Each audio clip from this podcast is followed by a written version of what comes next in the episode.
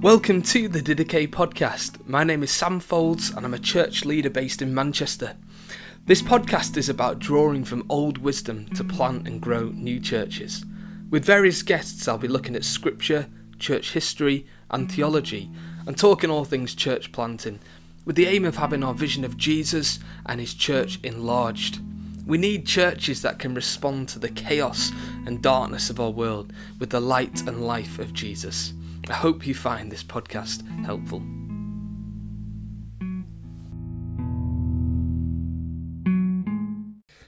In this episode, I'm here with Leon Cotello.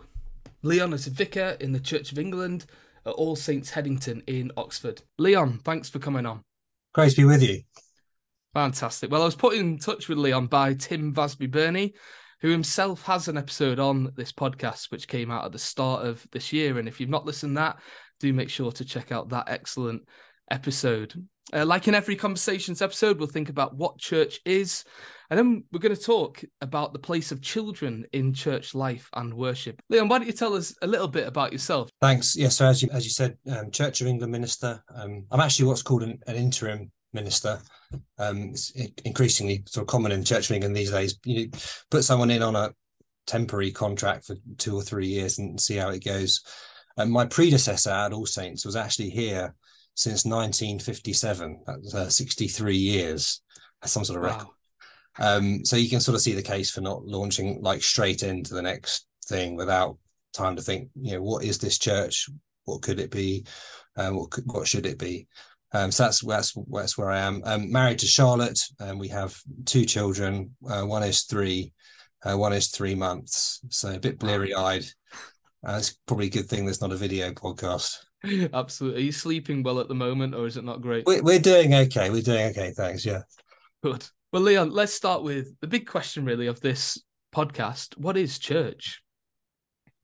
So many ways um, could answer that. Um, the the the paradigm that's kind of been on my mind recently actually came up in that in that episode you mentioned with with Tim Vasby Burney. I I love that picture of the the Garden of Eden with the rivers flowing out into the world.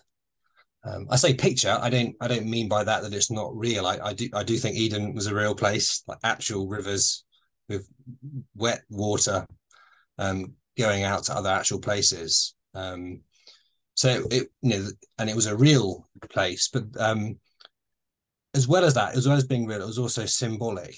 Um, I guess that's one of the things about an omnipotent God. He can do more than one thing at once.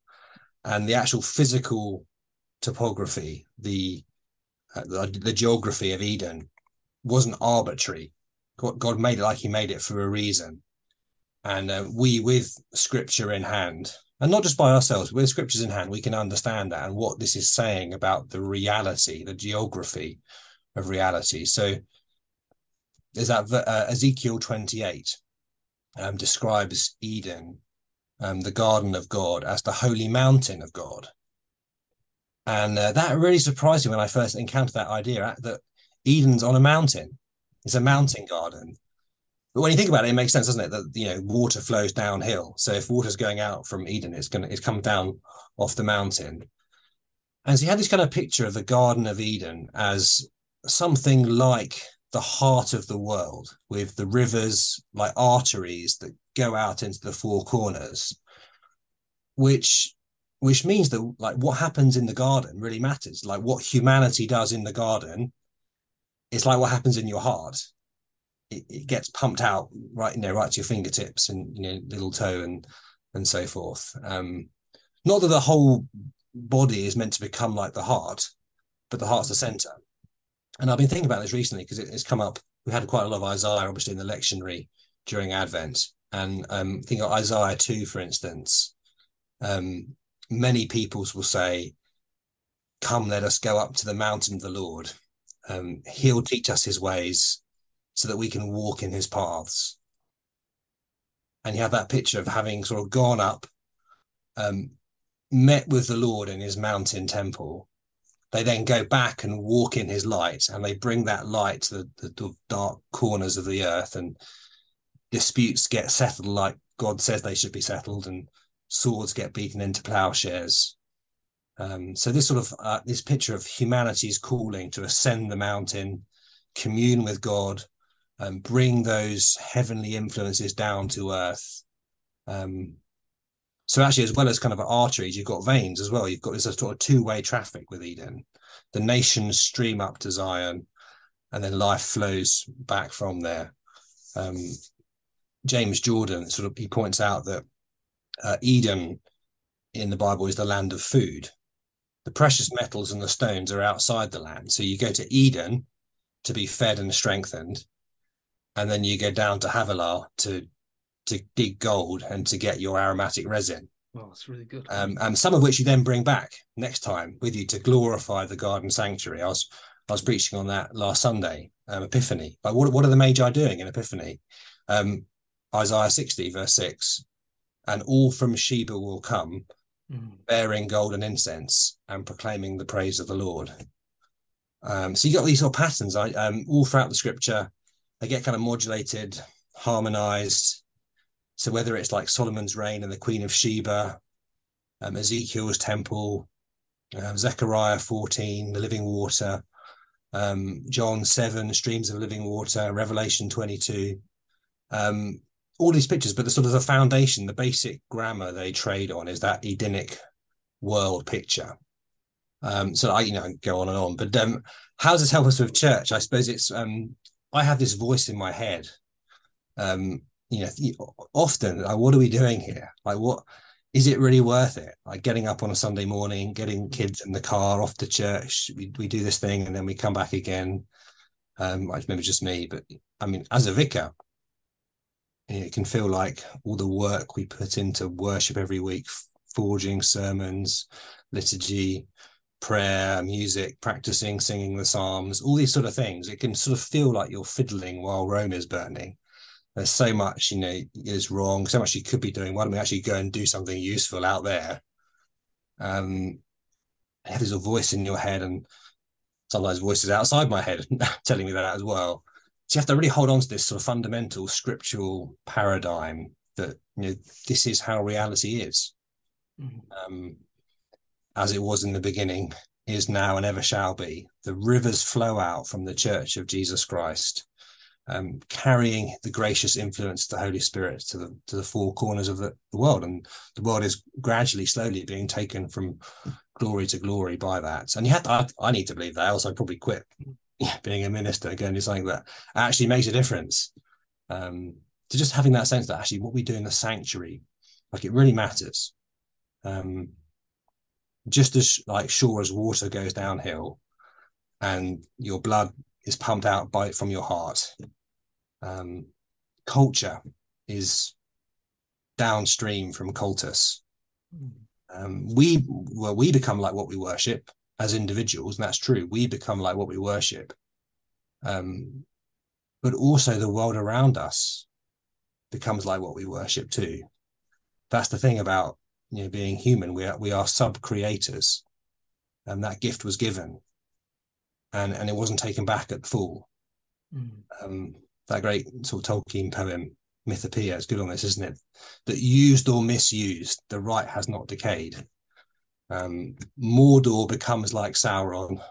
Mm. Isengard becomes like Saruman. Um, but also Lothlorien becomes like Celeborn and Galadriel. Oh. And Rivendell becomes like Elrond. Was like, you know, strong as a warrior, kind as the summer. The church is that from which everything flows. What a vision. What a vision for church life just there. And that theme there started in Genesis, in Eden. They're actually showing us is throughout Scripture. I mean, you've just referenced Ezekiel, Zechariah, and I'm sure people can search the Scriptures to find uh, this theme in other places as well. And, and perhaps as people are listening to you speak, Leon, they might be making some connections between what you're saying there and their own experience of of church life. And perhaps it would be helpful to hear about what that big vision of church looks like for you at All Saints? Um, nothing spectacular. I think you know, if you come on a Sunday, you you know, um, you know, it's easy to speak in exalted terms, but it's quite, you know, it's pretty, it's quite, it's quite normal. I mean, I thought that episode you did with um, Tim Vasby Burney was excellent on what, what sort of worship is positively, what we do in the sanctuary, um, and those five uh, C's that he mentioned. Mm. Um, yeah. Call to worship, confession, consecration, communion, uh, commissioning. Mm. that that's the framework we use to structure our services at All Saints. Um, we we don't have it worked out in quite as much alliterative detail as Tim does, but that basic shape and and flow very much so. And um, and not just because and not not just a personal preference thing. I, I think because we we do think that that comes out of the scriptures, mm-hmm. out of Leviticus, for instance, and the order of the sacrifices. Um, and um, there's a little spiel. We have it on our website. Um, you, you know, you can see that, and we put it in the front of our service book that's just explaining, so people can people can read, you know, why we worship, um, the way we worship. I think Tim, in that episode, I mean, he gave us uh, a number of things to think about and ways of understanding the dynamics of church. But you know, one being that we we gather to worship the Lord, or we ascend up the mountain to worship the Lord, and then we're sent out into the world, which is what you were just sharing earlier. I mean, do you talk about that in church life? You know, you you, you gather together to worship in these particular ways, where you, you you hear God's word and you eat at the Lord's table, and then people are sent out into everyday roles, relationships, responsibilities. I mean, we do. It's in the liturgy. The very end is um, go in the peace of Christ to love mm. and serve the Lord. Um, so we have that sense of things. Um, I think what we what we do each week gets into our bloodstream.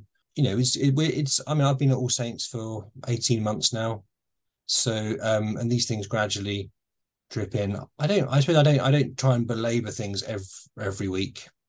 Um, you can sort of you can sort of try and do too much, and ex- sometimes by explaining too much every single time, you, you sort of you sort of lose something. Um, mm. uh, so there's a balance, isn't there, of, of, of, sort of saying what you're doing as you're doing it and just doing it. And uh, I suppose I probably on that. I suppose I I, I generally I perhaps temperamentally just tend towards just doing it, and mm-hmm. it'll be good for us in the long run. But um, yeah, I think you, you have to explain things too because you don't just want to be going through the motions. Yeah, absolutely. Well, well, your role as a as a minister, as a vicar, I mean, there's there's all sorts of things that you could be doing. Um, but how, how does this vision for church life, in the way you've, you've just described it from scripture, there, give shape to your your ministry and your priorities? There's more than just Sundays, of course, uh, of course, as being a minister, but it helps me feel like it's okay to spend quite a lot of time on Sundays. Um, mm.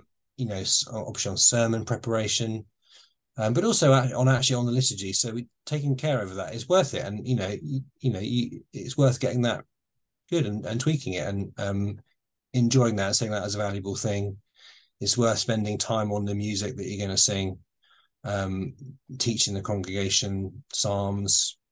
Um, so without losing like sort of you know partial focus, there's all sorts of things throughout the week um, that are good and right. But just thinking actually Sunday is a real focus. It's the first day of the week. We go out from a Sunday into the, into the week ahead. So that focus on Sunday is helpful and just not and just not worrying about about that um, spending time on that. Well, we've, we've had a little think about what a service at, at All Saints looks like, but, let's think about children and church worship and church life. How do children fit into church life and worship there at All Saints? The he- headline um, would be that we we have children in um, with their families um, through the service. Um, we don't run separate um, activities or sort of children's church, children's group on a Sunday morning um, during the service. Um, as a little anecdote, um, we had a, a delightful um, Christian family come to All Saints, and um, my wife will often do things with the children, and she'd ask them each week, ask the children, um, uh, "Why do we come to church?"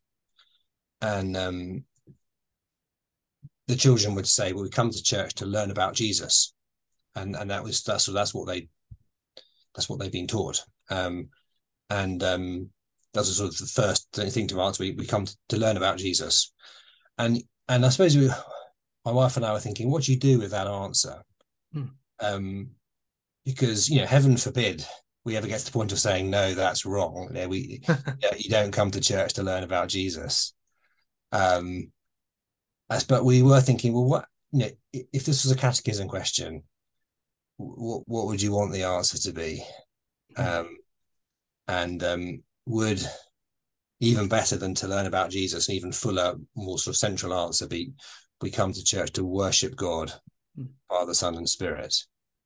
Um, and I suppose that's by way of saying it's precisely what we think church is will it will, it will, it will determine what we actually do, and including what we do for our little ones. And so I suppose if if you're not quite with us so far and all this sort of weird stuff about church, but if actually really church is something is we we come to learn about Jesus together um, and encourage each other. If that's the sort of the, the heart of your answer, then I suppose um, it makes more sense for that teaching and learning to happen in, in an environment that's sort of most effective and conducive to that. So you might well think, well, the children have separate groups. Um, um, but if if what church is is is if if we are if we've come to the heavenly Jerusalem um, to gather in His presence, uh, we confess our sins, we hear His word to us, we eat and drink with Him, and then we go out with His His blessing on us um, to live and work to His praise and glory for the next six days. Um, if that's what's happening, like, how how can we not want our kids Mm. with us for that? And um, what, are we saying if if we send our kids out? What are we uh, what are we communicating about uh, who God is, um, how He deals with us, what He's interested in, what Christian maturity looks like? Um, so I suppose it, what precisely do you think Sunday is? It does flow through to to to to what to how you involve kids in that. What would you say to those who wonder whether this is realistic? Well, I I, I think I, I know this is different. Um, what we're saying, uh, what I'm saying is different from what many are used to, and um, actually different is what I'm from what I'm used to. I mean. I I spent twenty years pretty much in churches where it's done a certain way. Um, that's what I've, I've always known. Um, it'll be typically children will be in the service for the first 10, 15 minutes or so. Um, perhaps children's song, little children's talk, um, some children's prayers, or whatever it is, and then children will go out to their groups, and um, like which are often very well resourced and run, and like like by really gifted and dedicated volunteers. So like I'm not I'm not making this based on an assertion that separate children's groups are always done badly or anything like that. Mm. I don't think that's the case. I really don't. Um, so it, it's different um, I think from from what happens, what I've certainly been used to a lot. But um, I think it is realistic. Um, I think that's I think focus on I say, but that's not actually realistic. You can't expect mm. young children to do this. No, it doesn't disrupt everything. I think it is realistic. I mean, um, uh, my daughter turned three uh, on Christmas Day actually, mm. um, and uh, she loves coming to church. And um, she she will kneel for confession, says the Lord's Prayer, um, joins in with the liturgy. Um, you know, Christ has died, Christ is risen, Christ will come again. Um, she can't read, obviously, but she'll get a hymn book out during the hymns, upside down often, and she'll sing la la la to the tune.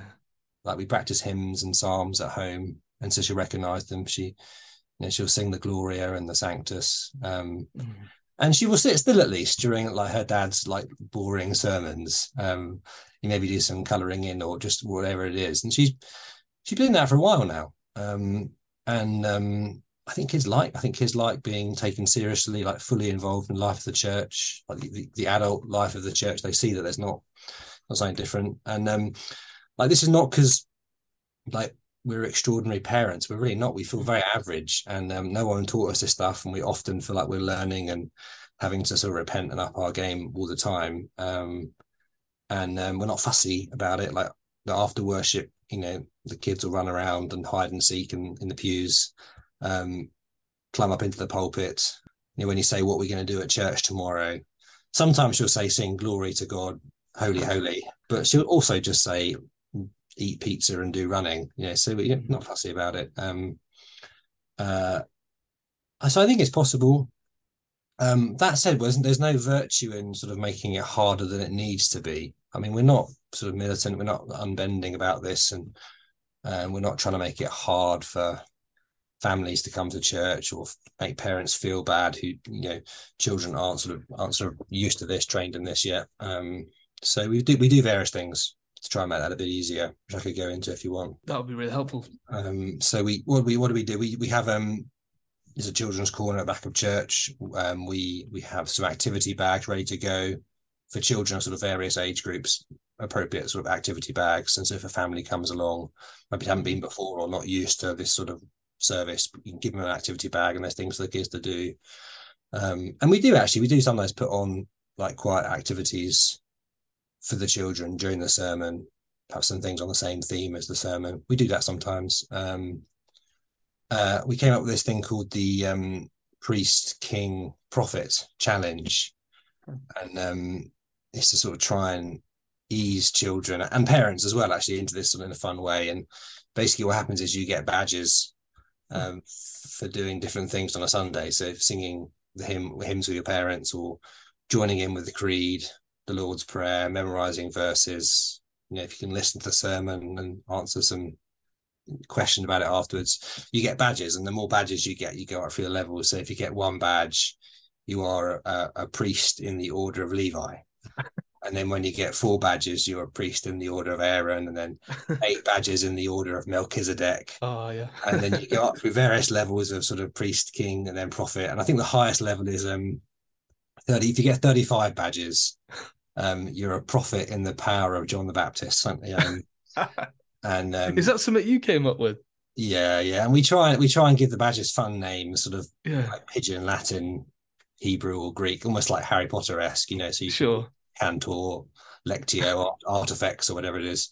And that and the actual- badges, so the, the kids will have a, a rucksack um, with the sort of things in, like Bibles and catechism and and Mhm. activity sheets, um, and then they can actually pin their badges on the rucksack. Um, it's all on the website. People can see it if they want to. It's a very much a work in progress, just as but it's just a sort of fun way of helping children uh, and parents as well sort of get used to sort of being in worship Mm. and talking about that in advance and sort of making it fun and interesting. Just on that, I think listeners will know Jesus has these identities as priest and prophet and king, uh, but sometimes it's perhaps not uh, always as widely understood that that we as the church have those identities. Could you comment on that? Hmm. Yeah, yeah, sure. Um, it's one of those things. I think I was a bit skeptical when someone first. It sounded a bit too neat, um, and I- but actually, the more I've looked into it, I think there is. It's it's a it's a, a biblical paradigm, um, and not just something that we bring to the text, but something that seems to be really in there. Um, priest, king, prophet, um, with that as a with an order to them. So Mhm. not just three things um, uh, generically jumbled together, but an order goes from priest to king to prophet. There's a development between them. Um, uh, one way that I describe it sometimes to um, families is um, if you think about the process of learning to play the piano. Um, so the, like the early stages of playing the piano, it's um, like lots of scales, rote practice, just doing what your teacher tells you to do. Um, that's the sort of first stage, and then the second stage, you get a certain level of proficiency where you kind of like you might um, perform pieces in a way that's slightly different. Um, you can improvise to a, de- to a degree. There's a kind of level of judgment. You're not just merely playing the notes. Um, and I suppose the highest level would be like there's such a level of mastery that you can actually compose new Hmm. pieces or even new kind of genres of music, perhaps from from scratch. And I, I'm out of my depth when it comes to musical things, but that's yeah, if there's anything in that, and that and those sort of levels kind of correspond to priest, king, prophet. Um, Adam was put in the garden as a priest, and he was given clear, simple commands: do this, don't do this. Adam, he should have crushed the serpent's head right there and then in Eden. He should have put his life on the line to defend his bride from the Mhm. lies of the snake. Um, but he failed. Um, and so it fell to Christ, um, the second Adam, to crush the serpent once for all, to save his bride. But Christ doesn't just sort of restore um, his bride to the state of Adam sort of and Eve before the fall and then leave us to it. Because then but why why couldn't we just blow it all over again if if you know but actually no, we're united to him. And um uh, so that means you know our destiny is as it always was to this we sort of go on from priestly to kingly to prophetic glory um in a thousand different ways. And we bring the creation with us as we do that um So um, without wanting to use this as a kind of paradigm to shoehorn every little detail of the Mm. scriptures in a really unsort of you know helpful way, there's something in this I think is useful, and it just it, nothing, if nothing else, it just gives an interesting sort of um, sort of um, what is is for the kids to sort of you know um, to engage with. I, I think it's brilliant. And you said people can find out a little more about that on your your church website. Mm, Yeah, yeah. So That's, uh, that's All great. Saints Headington, yeah.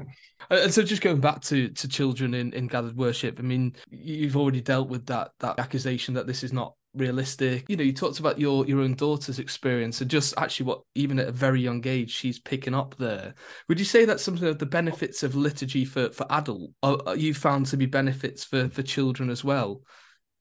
Yeah, very much so. I mean, I, yeah, we um I actually think it, I don't quite know how my daughter would get on in a service that wasn't she wasn't used to. I think you, you, like you, need to get used to something, and she can sit in something now and, and enjoy the service, but because there's some repetition and there Mm. is the seasonal variation. We're quite traditional. We sort of follow church thing and liturgy, um, in the church year. So you know, Epiphany we're in the moment, different from Advent, then you know, Lent coming up before you know after ordinary time. So we so it changes seasonally, but the repetition really helps and uh, um, helps for that for the kids. Um, but actually not just the kids. Like I actually find those things kind of help me. Um, and I wonder too. I think it might help folk who are new to church. Um, you know, because I, I think if I was new to church, I'd be always constantly worried. Like, what are they going to do do next? What are they going to ask me to do next? Like, am I going to have to do something? But if it's actually all there in front of you, you can sort of you can sort of follow along. Um, and also actually for folk, um, we have quite a high proportion of folk, part of just the area we're in, from um, from India, uh, from Africa, um, and um, if English is not your first language, um, then an hour and something of new words were spoken at you. It's quite hard to engage with. It requires quite a high level of like um, not only fluency in the language, but just you know um, to to engage with that, and it's something that is like is conducive to worship. Um, so if it's just the words of the song that are put on the screen, um, but everything else is just coming at you, and it's going to be new next week and the week after. Mhm. It's quite hard. Um, to, uh, so we've definitely found that we've we have quite a lot of folk, more than any other church I've been in the past, from overseas, um, newly arrived. And maybe also if you're not sort of very highly educated and you're not used to sort of sitting in lecture environments or um, engaging in sort of a discussion, um, those sort of things. Um, so I think it's it's definitely. I I I wonder if there's something in that. I don't want to sort of claim too much for um, liturgy in all its forms, but I've I've definitely seen that at All Saints that it it seems to have a sort of it, a wider demographic. It, it more is accessible to a wider wider demographics of people. I, I definitely agree with that, and that would be my experience too. And I just found for me as an adult, just that the benefits of liturgy are, are manifold. Actually, a lot of what we do on a Sunday sort of gives shape to how we do some of our family worship. And for example, we'll pray uh, together. We'll every breakfast we'll open up God's word and and read a little bit, discuss it, and then we'll pray the Lord's prayer together. And um, but look, do you, do you think there is a place for age appropriate Bible teaching or classes? Uh, yeah, absolutely. I mean, um, whether some people call it sort of adult Sunday school or catechesis or whatever you call it, um, you know, before or after worship. Um, actually, when I first first started going to church, um, uh, I was an undergraduate, and uh, we had uh, student lunch after the service every Sunday during term. So that's what like 20, 30 talks a year you know with discussion and question time on like the whole range of things from you know from the ordo salutis to how to have a quiet time how to coping with depression what to make of um, postmodernism evolution spiritual gifts all sorts of things. And you just get a lot of input it's an amazing thing. I, i've never really had that again since since i was a student. Um, but something sort of more maybe lecture format going into the faith like in some aspect of theology ethics apologetics, systematics, whatever it is, like by all means, and like um by all means offer that. You can offer a few different streams aimed especially at different ages, life stages, and people can choose which one they want to go to. I think it's a great thing, and um, um, I just think perhaps you know that could be before or after, like worship Mm. proper. Um, um, and actually, that'd be a really helpful thing actually because maybe it would mean that not everything is put onto the the sermon and like as a preacher, that that would help me. I think. Um, well, it would be nice to know that I haven't got to be, I haven't got to try and do everything. I've got however long you've got, 20, 25 minutes or whatever it is, and um, that's your Swiss Army knife of teaching, and um, the whole week. And I think I'm sure there better preachers could do that. Um, and they could better preachers than me. You can make sure that you cover all the sort of various ethical doctrinal bases uh, with all with the appropriate frequency um, and you know while still having consecutive expository teaching as your staple diet um, it's not easy um, um, so perhaps something like sort of sunday school you could do an adult one and a children's one after the service and that just means that um, uh, not everything's put on the sermon um, and actually, we need we want to learn about our faith, like you know we talked about earlier. But actually, learning about Jesus is a really really important thing, like understanding mm-hmm. Doctrine, like knowledge in your head. Um, so absolutely, yeah. I just I just think that it's um, if that's what we have, that's primarily how we understand our worship proper as a church, then we're, we're losing something. And have you got any resources that you you use? You talked about catechesis there. Uh, do you have any particular catechisms that you you work through with your children? Um, we do. We have a little book called the First Catechism, and I haven't got a copy to hand, but um, I'm sure I could we could link it up um, uh, in the show notes. First Catechism we we do with with our kids, you know. But um, in terms of catechesis, I just think you know um, Lord's Prayer, mm. Ten Commandments. You know, I'm Church of England, so you know, 39 articles. Um, yeah yeah, yeah, you don't have you don't have to be um yeah, the Apostles' Creed, of course. Mm. You don't have to. It's not fancy. You can just work through these things.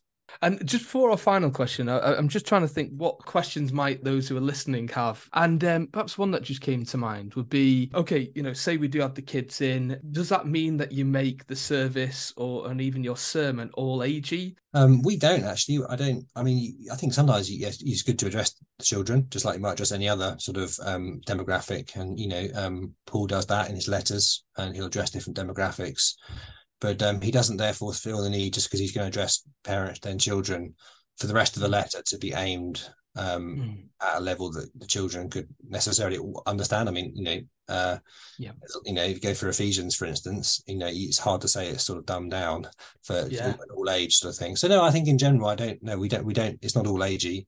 You, if you came to All Saints, it would be it's a very traditional um, Anglican service, traditional low church, um, and um, so it wouldn't feel um, all of agey. I don't think. But there's a place for that. I just I just think do something before or after the service and yeah. make it make it really fun. It's nice to have that they they're going to grow up into something. Yeah, they they want to see their parents worshiping, learning, um, kneeling, hands in the air, singing, and they want to do it with their parents. And mm. um, so there's never a sense in which when they're sort of suddenly when they're 13 or whatever 11 they now have to come back into church again yeah. which is um uh, and it, it's interesting. I mean, just on this, even folk in the Church of England who are really quite liberal theologically, I think just basically because of numbers, they've just crunched the numbers and seen the data and seen that if um, children are in worship um, um, uh, as children, they're just less likely to drift away from church when they get older. Mm. Um, I'm not. I don't want to say that. I'm not trying to um, but I think that just on a sort of they've crunched the numbers and seen that, and so this is something that even folk who would be really quite far away from me theologically mm. are very enthusiastic about. One element of our church worship, and we'll we'll just end with this, is uh, communion. And you know, I'd imagine that few would have disagreement when it comes to the question of whether children should sit under the preaching of God's word.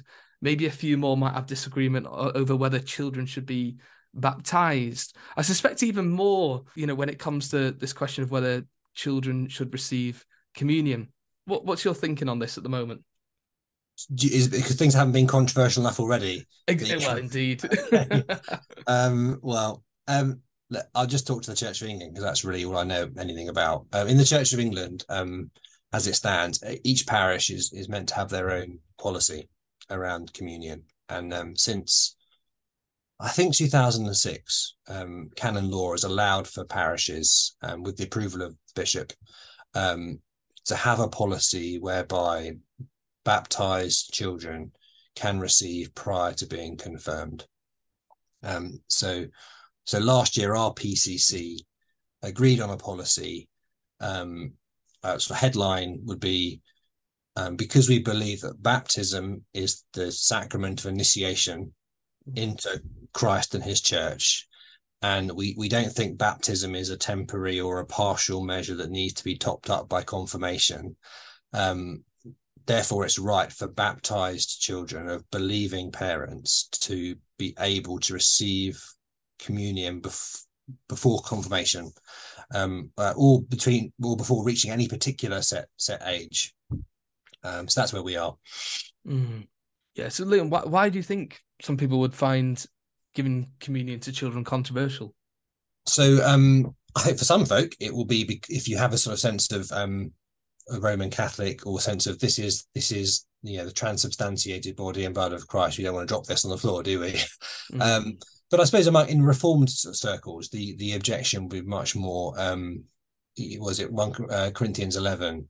Yeah. And um, you know that we um, everyone ought to examine themselves before they eat. Um, uh, for those who eat and drink without discerning the body of Christ, eat and drink judgment on themselves.